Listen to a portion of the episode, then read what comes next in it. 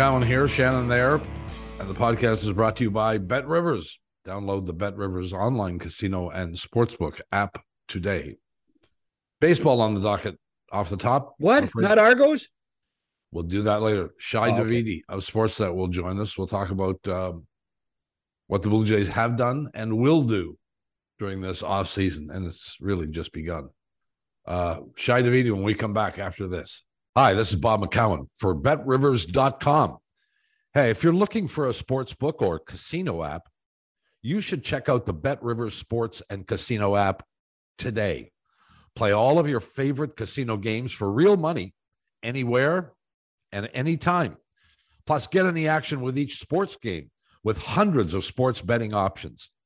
And get ready to feel like a VIP because you'll earn both loyalty level points and bonus store points on every real money wager you make. You must be 19 plus, available in Ontario only. Please play responsibly. If you have questions or concerns about your gambling or someone close to you, contact Connex Ontario at 1 866 531 2600 or speak to an advisor free of charge. BetRivers.com. McCown and Shannon back with you, and Shi Davidi of Sportsnet joins us just back from the winter. Well, I was going to say the winter meetings, but it was the um, GM's meetings, right? That's right. It? Yeah, general managers meetings and the winter meetings coming up, a couple weeks. Yeah, the, the, the, fascination with the mat these the GM's meetings is they were so close to the end of the World Series, you almost couldn't take a breath, could you?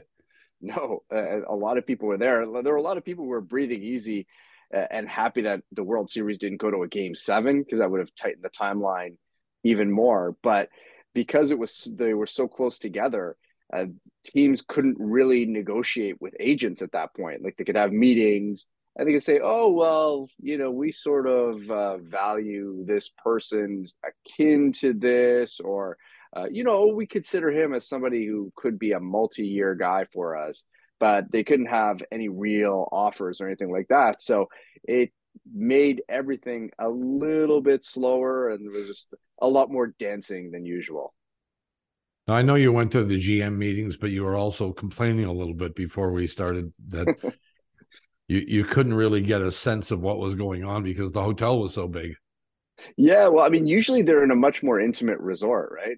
Maybe I yeah. shouldn't be complaining about this publicly lest anyone hear it but you, you it's when it's in a smaller more concentrated resort with fewer people in it then you can see a lot more stuff and you end up running mm-hmm. into people a little bit more but this was in a massive vegas facility with a casino with multiple restaurants there were lots of places for people to hide and there were lots of places for people to be yeah the, the general managers meetings was one of several conventions that was going on so even when they were in the convention area they were just sort of like a, a minnow in the ocean and uh, it gave it a bit of it gave it more of a winter meetings kind of feel as opposed to a GM meetings kind of feel, which is a little bit too bad. Yeah. Did you did you run into anybody? Did you see oh. any meetings take place?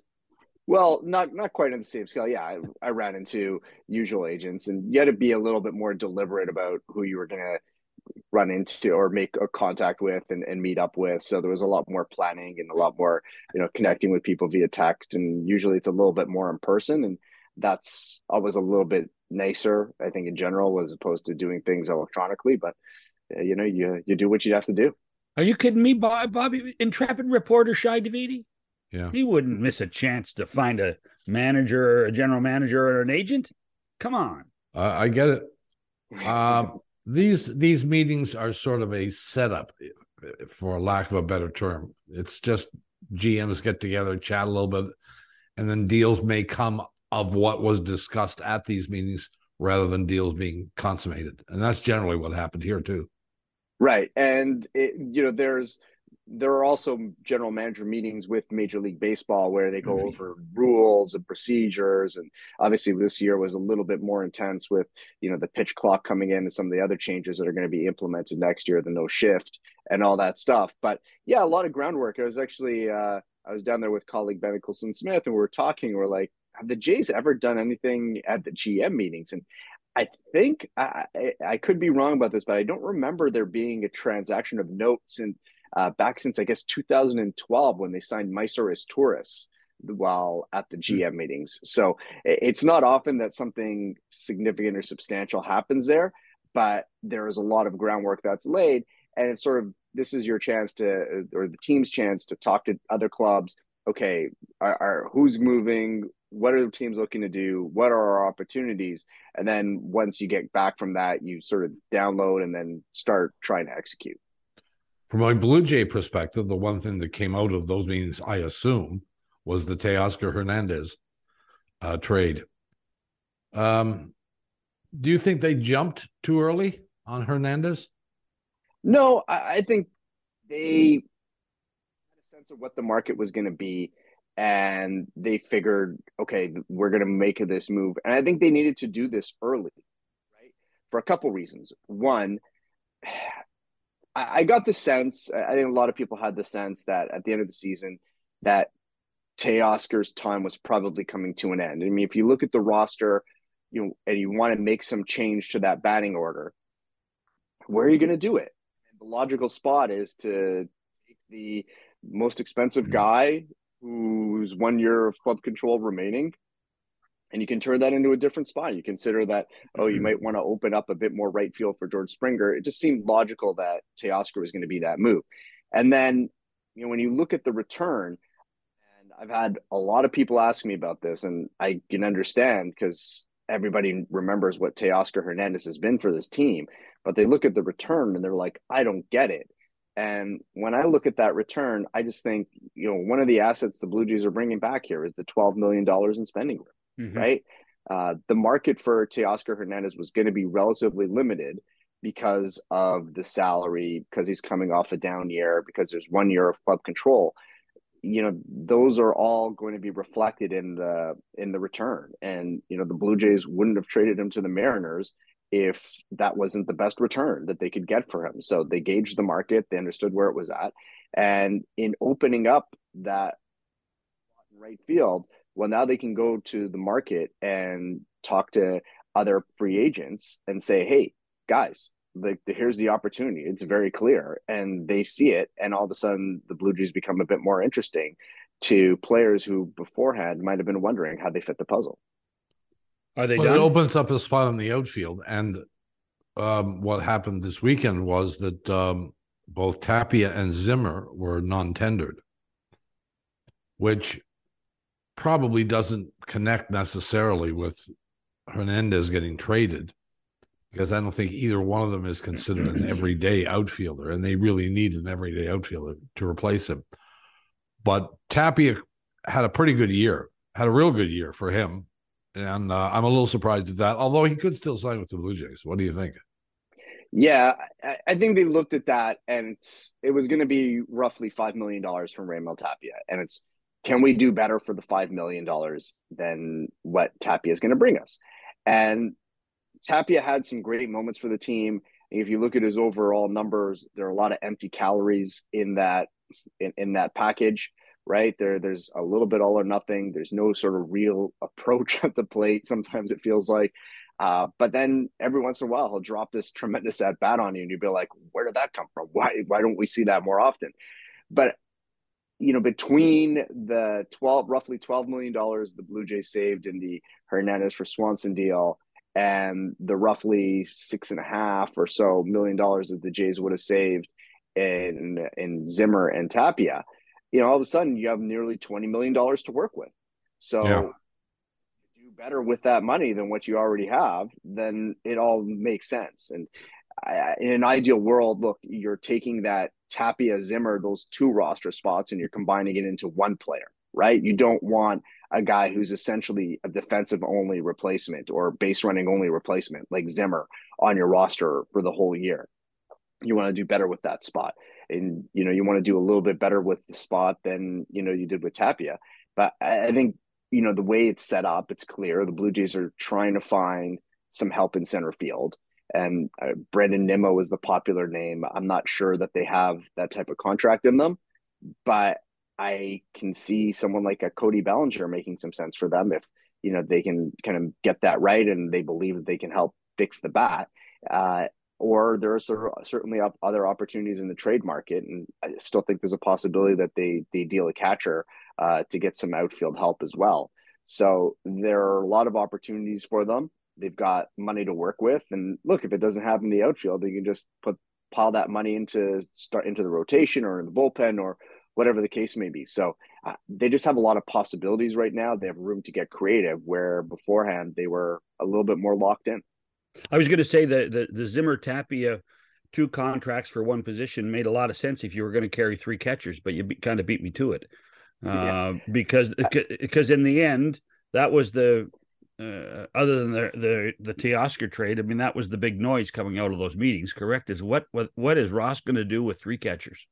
Yeah, look, there's still a possibility that they carry three catchers, and I talked to a couple GMs there, and they weren't wholly convinced that the Jays do move a catcher, right? Uh, I think the sense was, and I, I, wrote this at the time, that they were going to move an outfielder, and that was, ended up being their first move. But I, I do think in an ideal world, they're moving one of their catchers. I think there is a possibility uh, that they do carry three catchers, and it makes sense to a degree because you know Moreno may be the the the best catcher in the future, but it's tough to integrate that on a regular basis for a team that's trying to contend. You know, the Jays already went through that with Kirk in 21 and you know, it's tough on the pitching staff and it's tough on the catcher himself when, you know, the catcher's still learning hitters and how to game call and all that stuff. Uh, and then with with both Jansen and Kirk, you know, you worry a little bit about durability on each one uh, for for different reasons. Jansen you know, he certainly has the ability to do it, but he's had a lot of bad luck on the field where he's gotten injured. Uh, and with Kirk, you know, you saw the Blue Jays being very careful with him in terms of uh, limiting his back-to-back games work. And you know, it's tough if, if you have an everyday catcher who can't regularly go back-to-back days. So uh, there is some logic to carrying all three catchers. I do think that possibility is in play. But I do think in an ideal world, they're flipping one of those guys into an asset, ideally that's young and controllable, that's going to fit the group for a, a good amount of time moving forward. Uh, back to the outfield real quickly. So the objective is to move Springer to right, or the hope is? I don't know if it's the objective, but that would be maybe a hope for byproduct. Uh, whoever they get, whatever outfielder they get, they're going to need someone who can play some substantial time in center field. And you know, one thing that has gotten overlooked a little bit is the Blue Jays adding Nathan Lukes to the 40 man roster. It's something that they did just at the on the last day of the general manager meetings. And he was someone that he was basically uh, George Springer long term injury away from coming up and playing on a regular basis for the Blue Jays last year. And He's uh, a left-handed back, good defender, plays the game hard, does a lot of things well. Got a chance to be an interesting kind of player. Uh, you know, maybe he's the Raimel Tapia on this club for next year.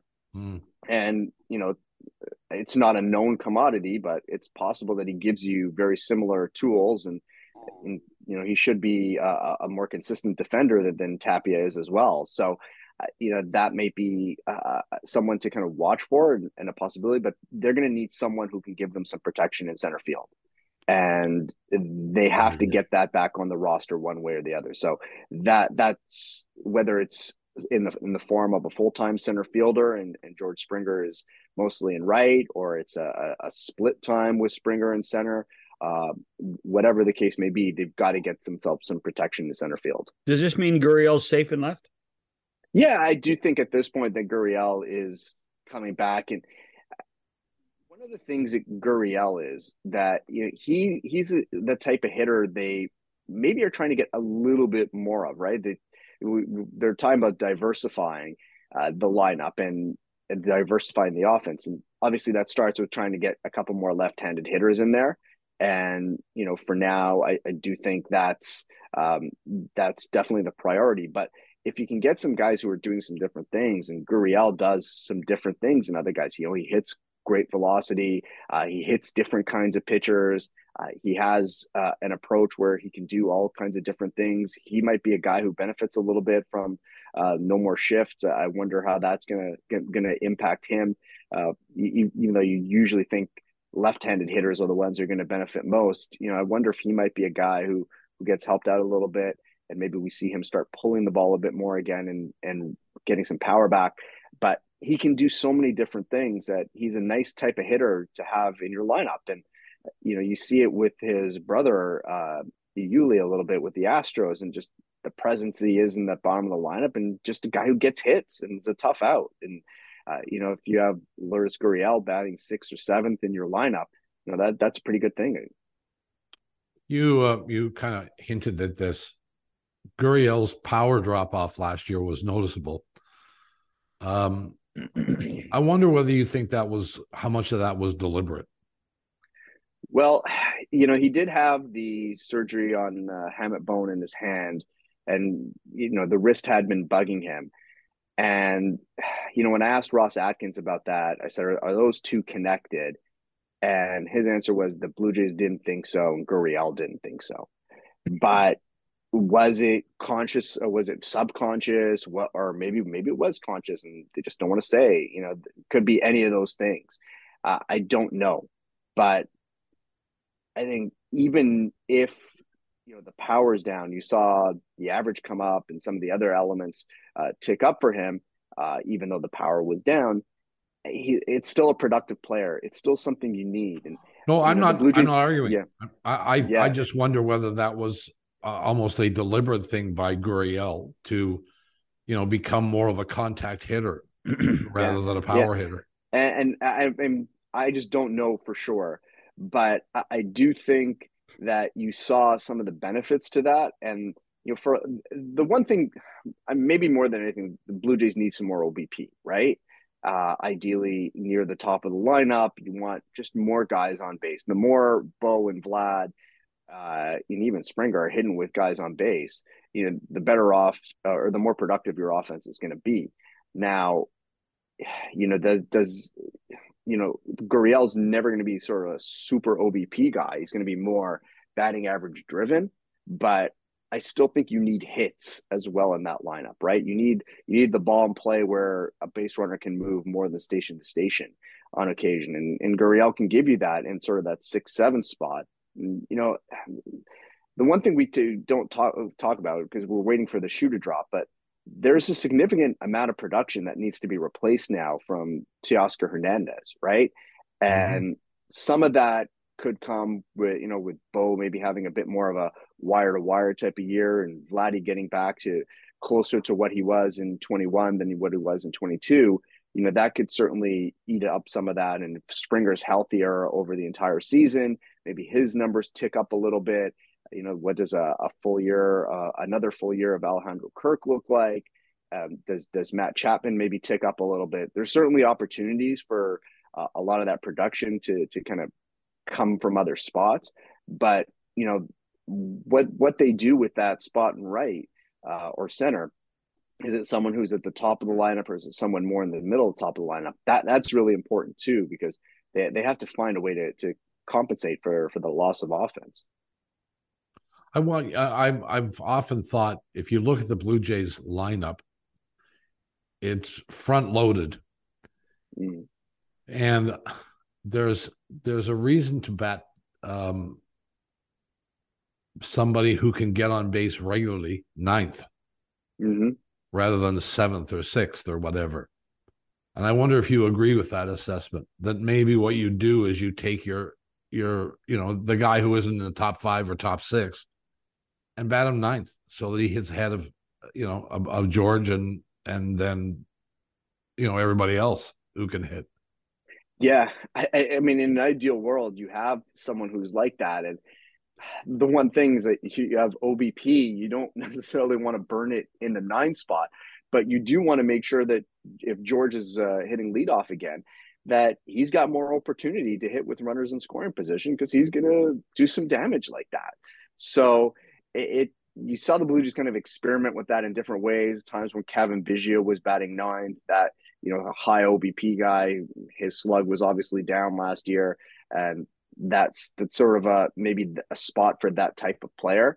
Uh, but you know when the Blue Jays have have been at their best over the past couple seasons, you know you've seen a little bit of production happening at the bottom of the order, and that's resetting things for the top. And so that you know when say you know Springer is one and Bichette is two, when they're coming into things, you know that they're coming up with guys consistently on base and they're getting RBI well, yeah, opportunities. Exactly. And that's when that's when this lineup is really ma- doing a lot of damage. Yeah, well, I was going to say the the whole concept. I mean, the bottom of the order. When you looked at the stretch run and they're fighting for that playoff spot, the bottom of the order contributed a lot. Mm-hmm. They did a good. They did a good job for them. Right, like when Santiago Espinal was was being a productive player for them, and uh, there were times where Danny Jansen, Jansen was doing a lot of yeah. good stuff. Right, like uh, uh, look, most of that is still there. You know, uh, what is Whit Merrifield next year? Is you know that the way that he, you know, is he more the player he was when the Jays first got him, or was he more the guy who, you know, really helped drive the team, was a catalyst for them in September onwards? So eh, you know, I think there are certainly are some questions in terms of how all the puzzle pieces are going to fit together, and we're going to have to wait to see how all the moves play out. But there, there's an interesting mix. I think they can do a lot of the things that we're talking about already with what they have in house, but a lot of where they're at now, sort of, you know, they're past the talent accumulation stage, and now it's really about optimizing the pieces that they have right? How do you make everything work together better? And so that's really where a lot of the effort and thought is right now. And it's tough, right? Because you have good players, but you know, if you want like, oh, I just want a left-handed version of this, or I just want the high OBP version of this guy. Well, I mean that that's not always available, and that's it's not always at the right position and all those things. So this is where a lot of creativity really matters for the Blue Jays in terms of, you know, how do they make these pieces fit together a bit more effectively? Well, I, it's funny because uh, I was going to ask you about Merrifield. I mean, it, it, couldn't he be an answer in, in one of these fielding in the in these outfield positions? I think he could well, be an answer in center. Yeah, I mean, he he's he's potentially the backup in center field, but you know, you don't want to give up a ton in defense in center field. You know, one of the one of the things that bit the Jays a bit in the hiney in that game too, right, was where they were a little bit loose defensively, right? There was the you know the ball that fell in uh, in front of uh, Raimel Tapia in left field that you know maybe he's caught or maybe a better defender gets to. Uh, you know that's certainly a, a, play that was significant and. You know George Springer. I mean, and uh, on that collision with Bo Bichette, I mean, both those guys made you know an A plus effort on that and got really really close to it. But you know you wondered if Jackie Bradley Jr. was in center field, you know, does he get to that ball right? And does that or play change, or play it differently or play it differently? and you know, and again, that's not a criticism of George, but George uh, at this point is a better right fielder than he is a center fielder. If you get a, a, a you know, a plus defender in center field? Are they cleaning up? Are they taking away a couple of those hits or taking away a couple of those balls? Does that make your pitching staff more effectively? So, you know, when I talked to uh, when I talked about optimization, I do think that's part of it too. You know, how do you just make everything better? And you know, if, if Merrifield is playing an extended period of games in center field, means it should mean that a couple guys have gotten hurt, right? right. You're you're two or three steps down the depth chart at that point.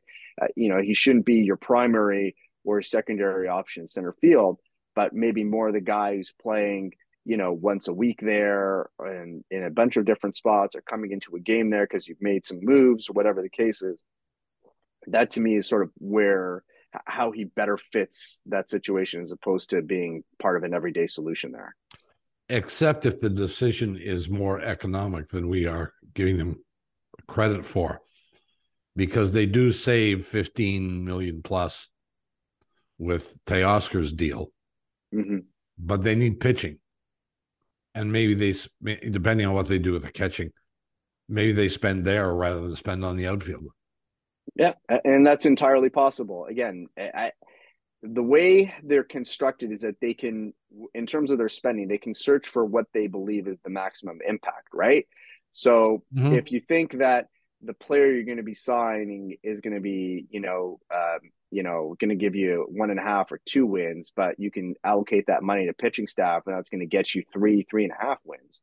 Then obviously you're leaning towards the pitching, right? It all, but then you again you have to start factoring in. Okay, how does this player help make everybody else on the roster work too?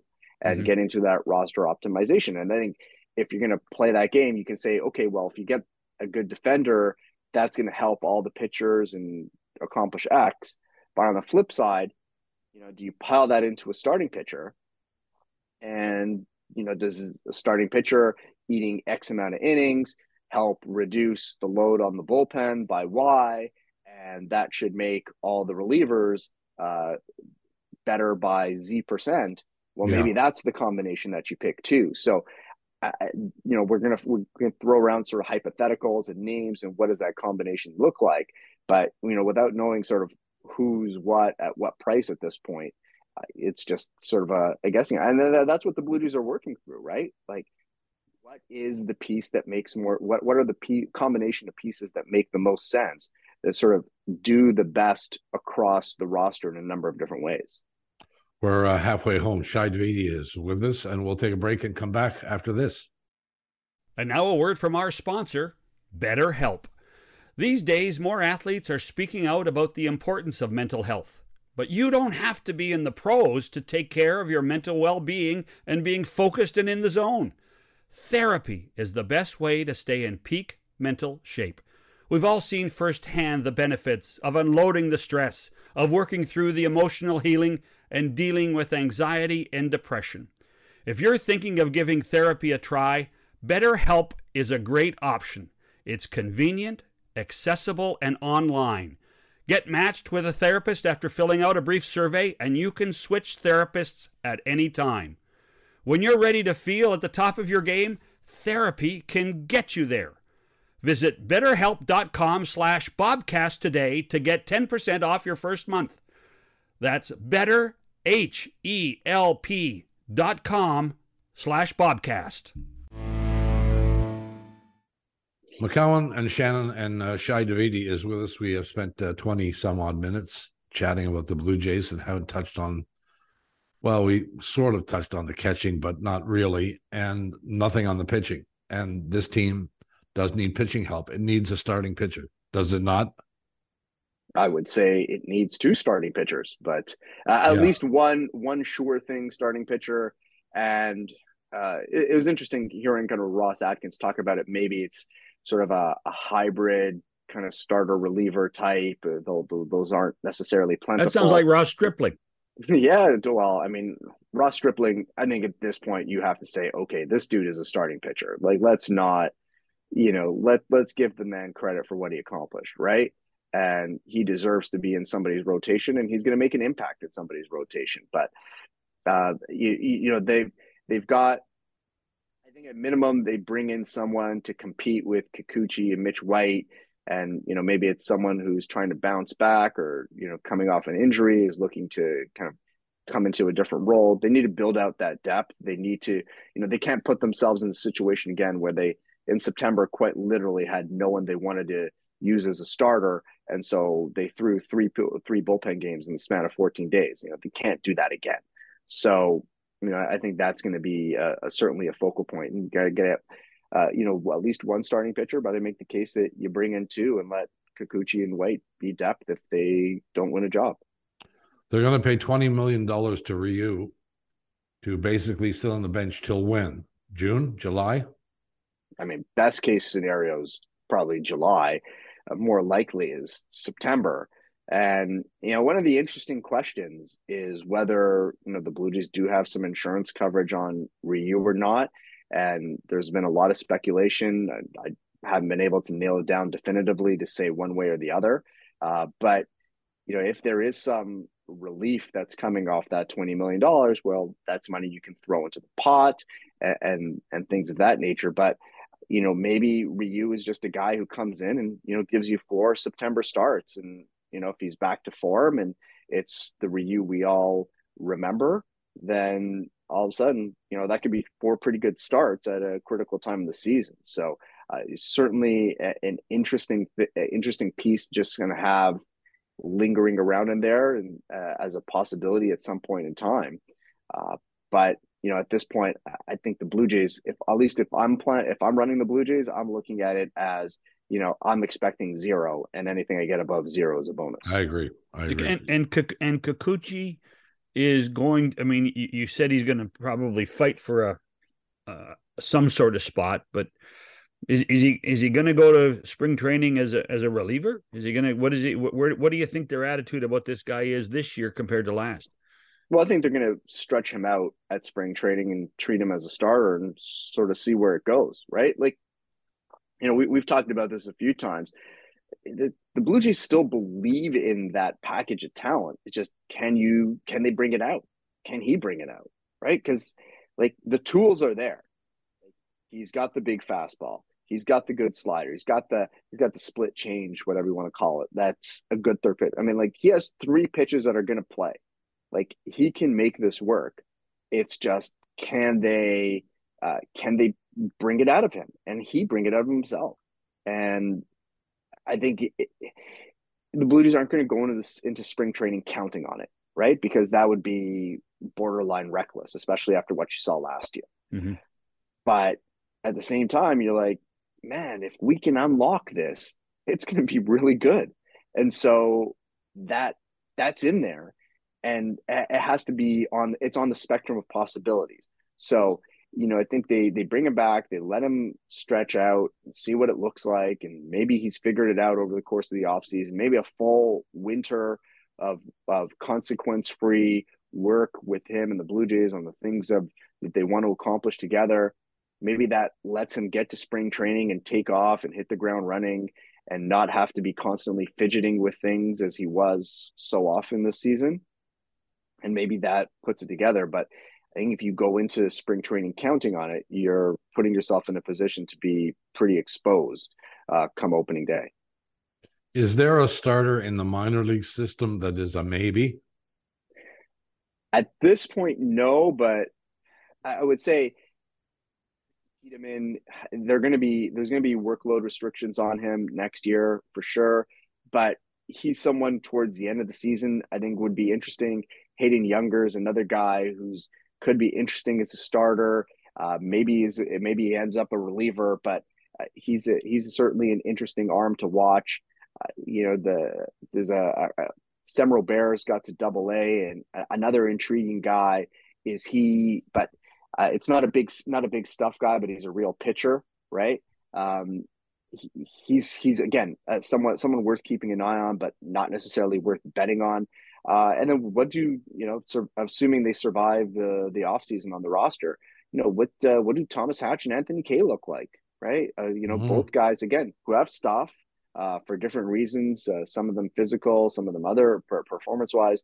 You know, just didn't really factor last year for the Blue Jays, but two guys who certainly have the ability eh, or certainly have the the talent and the tools uh, to be effective pitchers at the big league level. Do you think Hatch is a better major league candidate than Kay? I mean, it's certainly at this point, but uh, again, you know, Thomas Hatch was, if ever there was a you know window of opportunity for him, you know, last year was pretty glaring. The, the it was right there for him if he had been pitching better, and he didn't put himself in that spot.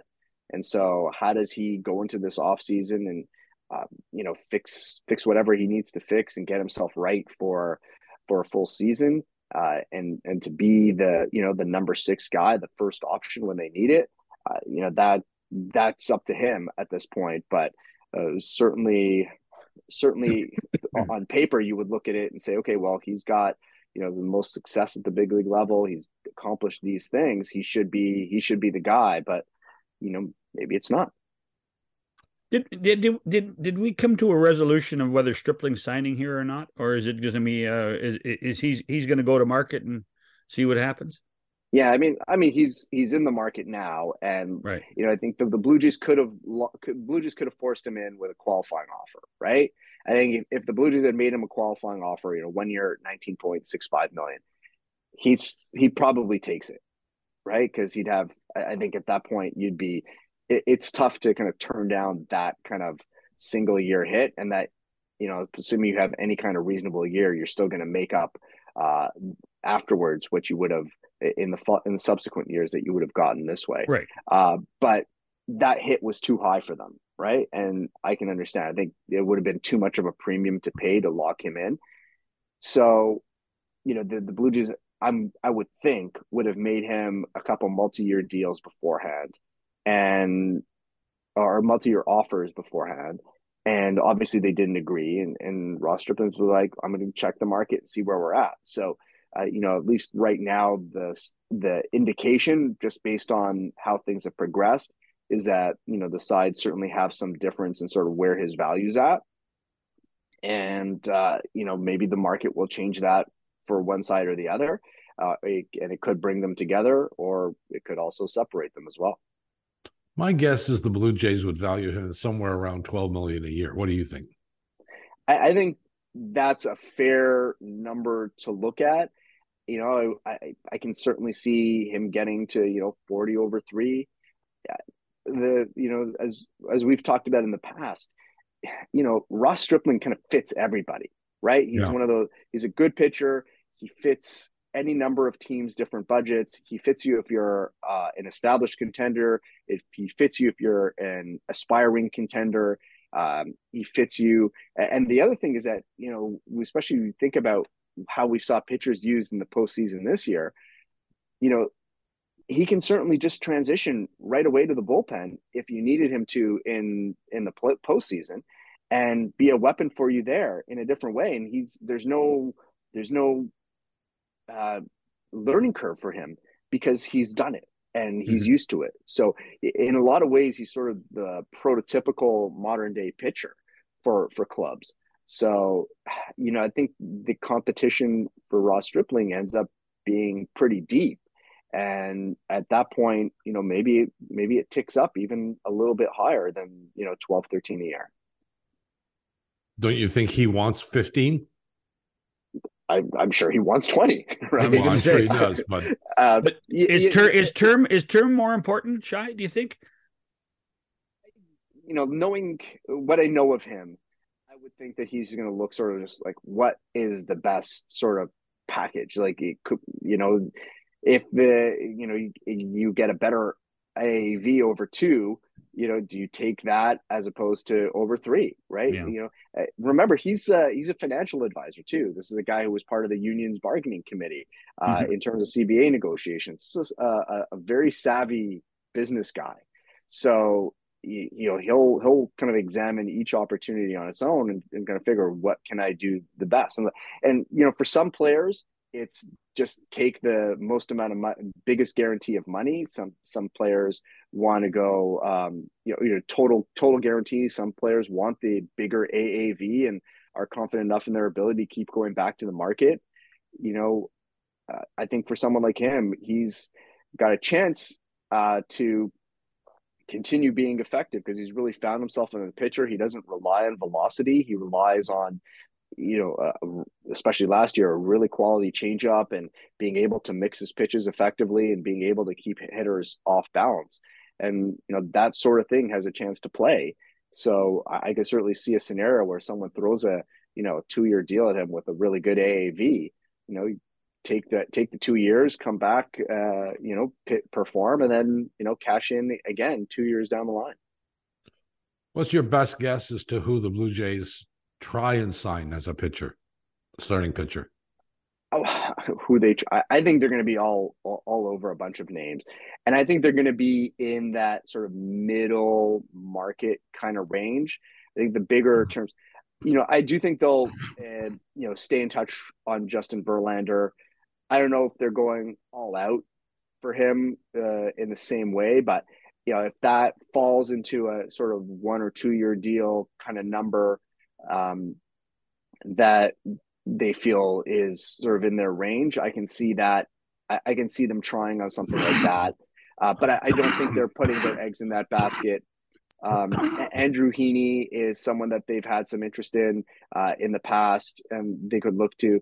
Uh, you know, I think they'll kick around uh, the tires on everyone from like him, Drew Smyly, uh, you know, Noah Syndergaard. They checked in on last year, and they have they did quite a bit of work on. Uh, so even though they didn't kind of look at him uh, at the at the trade deadline or weren't so fully in on him at the trade deadline, I still think he's someone that could come in and you know take some take a spot in the rotations. Uh, it's a pretty good market. They have some opportunities, but this may be another area where you know instead of trying to turn your you know a catcher into an outfielder, you look into the trade market as well, mm-hmm. and mm-hmm. you you try to turn you know one of your young catchers into a young pitcher that fits the rotation moving forward and gives you a little bit of That's financial think, efficiency yeah. as well. Yeah. Yeah. So so much of the pitching though at this point, when you think about how much money they've already invested, Berrios has Berrios has to play a bigger role in this and has to be more effective. I mean, if you mm-hmm. look back, that he's is he the weak link right now? When you think about it, uh, I mean, I don't know if he's the weak link, but he's certainly a bit of a question. And uh, something that I talked to Ross Atkins about at the GM meetings. And said to him, like, you know, what did you what, what did you guys send him home with? You know, and they said like his his feeling was that the Blue Jays didn't see anything glaring mechanics wise, didn't see anything glaring um, stuff wise because the stuff was still pretty much there.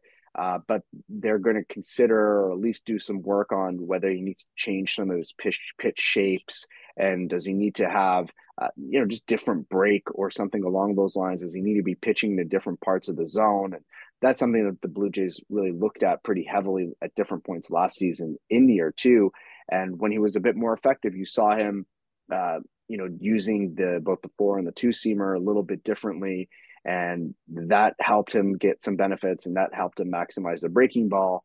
So there, you know, with with, with Jose Berrios, I don't think you're worried so much about.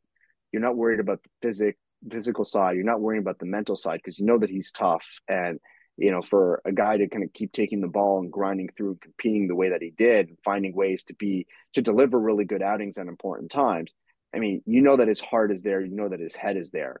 Mm-hmm. It's you know, how do you what what do you do to kind of change the mix? And and I'm sure that they'll also do a bit maybe a bit of a deeper dive in was there some sort of tell that in his stuff that you know they weren't picking up on but that other teams had picked up on and if they'd found a tell on him and that they can clean that up, then you know maybe it's as simple as that. So I, all those things are going to be on the table.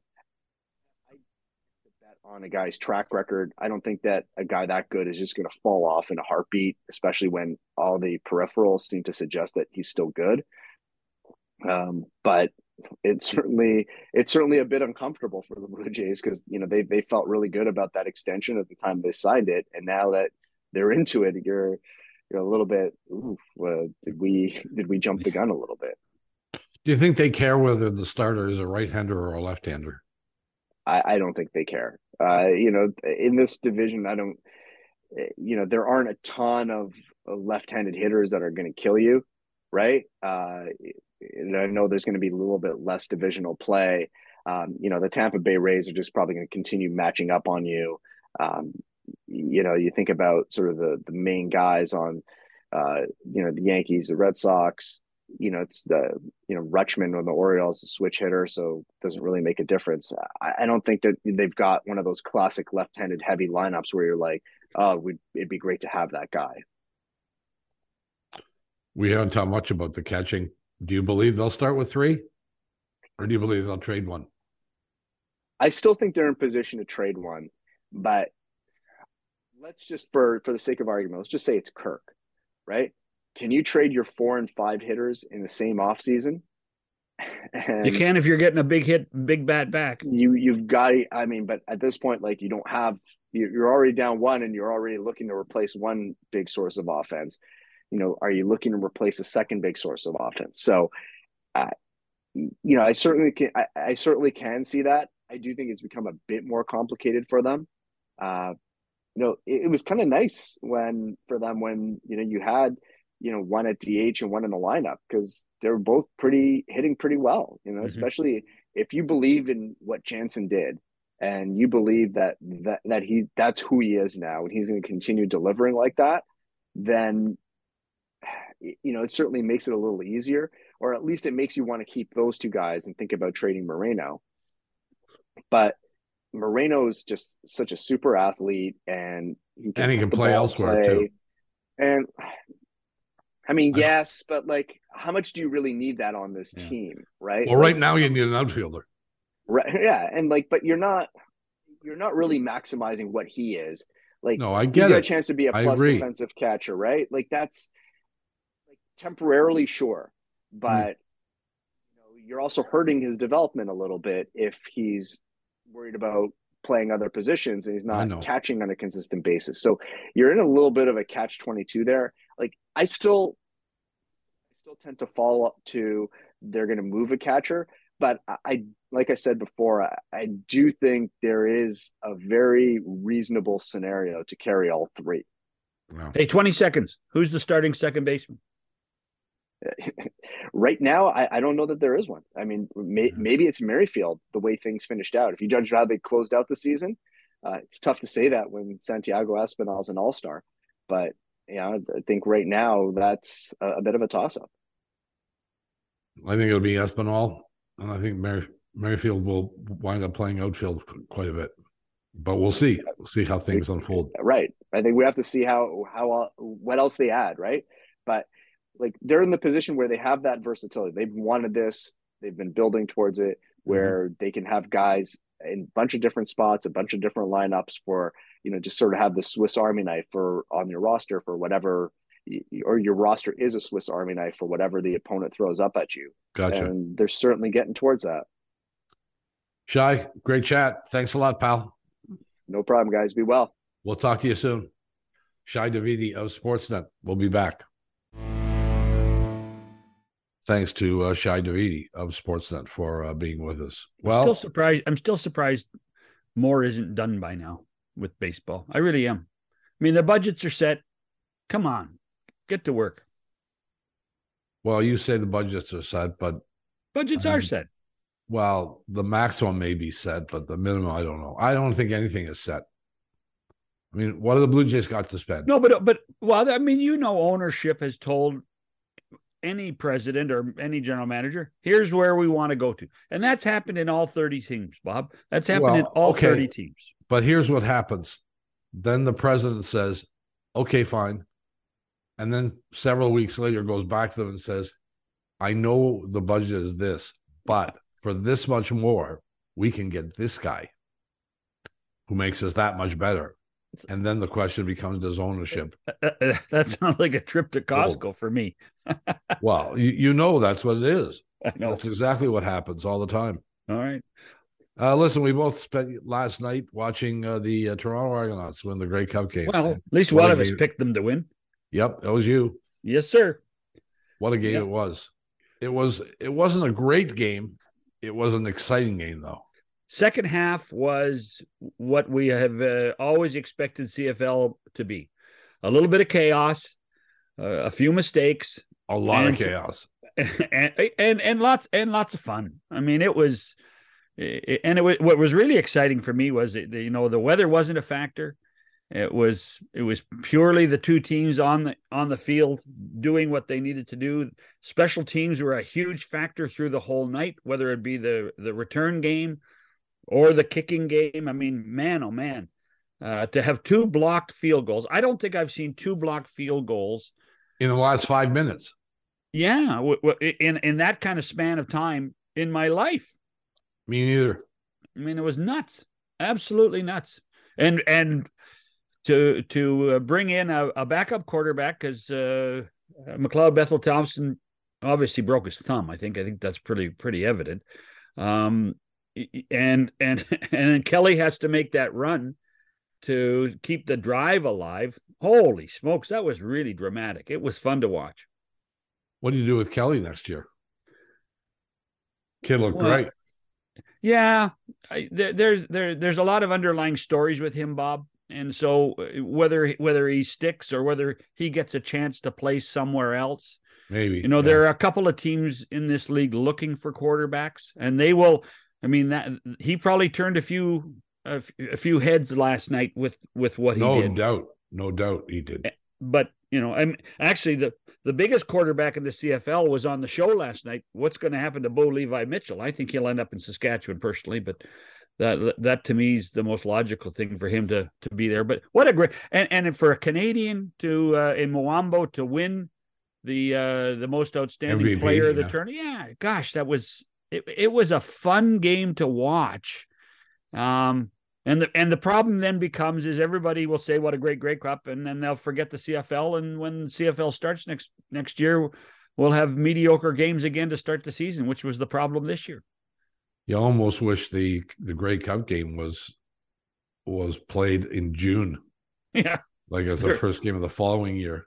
There are there are times you uh, you, you wonder, uh, and almost invariably, the Grey Cup is a great game. Almost invariably, yeah. They, go, geez, there's know. been a few duds. There have been a few duds recently. Oh, I know, I know. Uh, but but uh, from a pure excitement perspective, that to me was as crazy as it gets. And and and there was storyline upon storyline. I mean, the, the Argonauts at one point were going to lose the game by a point, and remember on a, the, the penalties they took with the face mask on uh, on oh, Collaros, yeah. and then they they took a penalty on a on a punt return where they where the Bombers had had given up a single point.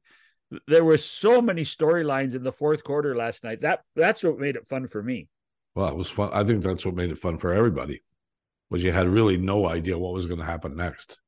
And and our pal Pinball wins his seventh Grey Cup. Is it really seven? Seven, and now the Argonauts have gone to seven consecutive Grey Cups, and winning all them all. Yeah.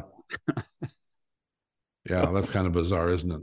Well, and, and so hit now now MLSE, the company that owns the Argonauts, and they're most of the year they didn't want to own the Argonauts, but now they own the Argonauts after they win. Um, so the football team has won a championship. The, the soccer team has won a championship in the last three or four years. Obviously, the Raptors have won a championship. The American League team, the Marlies, has won a championship. There's only one ring missing, Bob. There's only one ring missing. Yeah, we know who that is. And and missing for almost 60 years. Since 1967, the Toronto Maple Leafs are there. Uh, when you think about the success this organization has had corporately and, and across the board in all these sports, the engine that drives the, the boat can't seem to get across the line. Well, the engine that used to drive the boat, I think the Raptors may drive the boat now. Yeah, you're probably right. Economically, I think. oh yeah, no, I think you're. I think you're probably right. But but you know what I mean when it comes. to I do know what you mean. I mean, gosh, they're, and they're play. Hey, listen, I think they're six one and one in their last eight. Bob, the Maple Leafs are. The Leafs? The Leafs. Yeah. yeah. Yeah. Well, they're they're playing better they'd have to play better than what they were in that four game streak. Well, and, and the eleven million dollar man has been their best player all season long. John Tavares has been by, their best player by far. So, yeah, I saw he was wearing the face mask uh, the other night too. Yeah, yeah. Well, hey, that's the hazard of playing uh, it professional happens. hockey. Yeah, it is. It is. Congrats to the Argos and our friend Pinball. Pinball again. Yeah. This guy, everything he touches turns to gold. I know. Our thanks to Shi Davidi for joining us as well. That's it for us. For John Shannon, I'm Bob McCown. We'll see you tomorrow. Goodbye, everybody.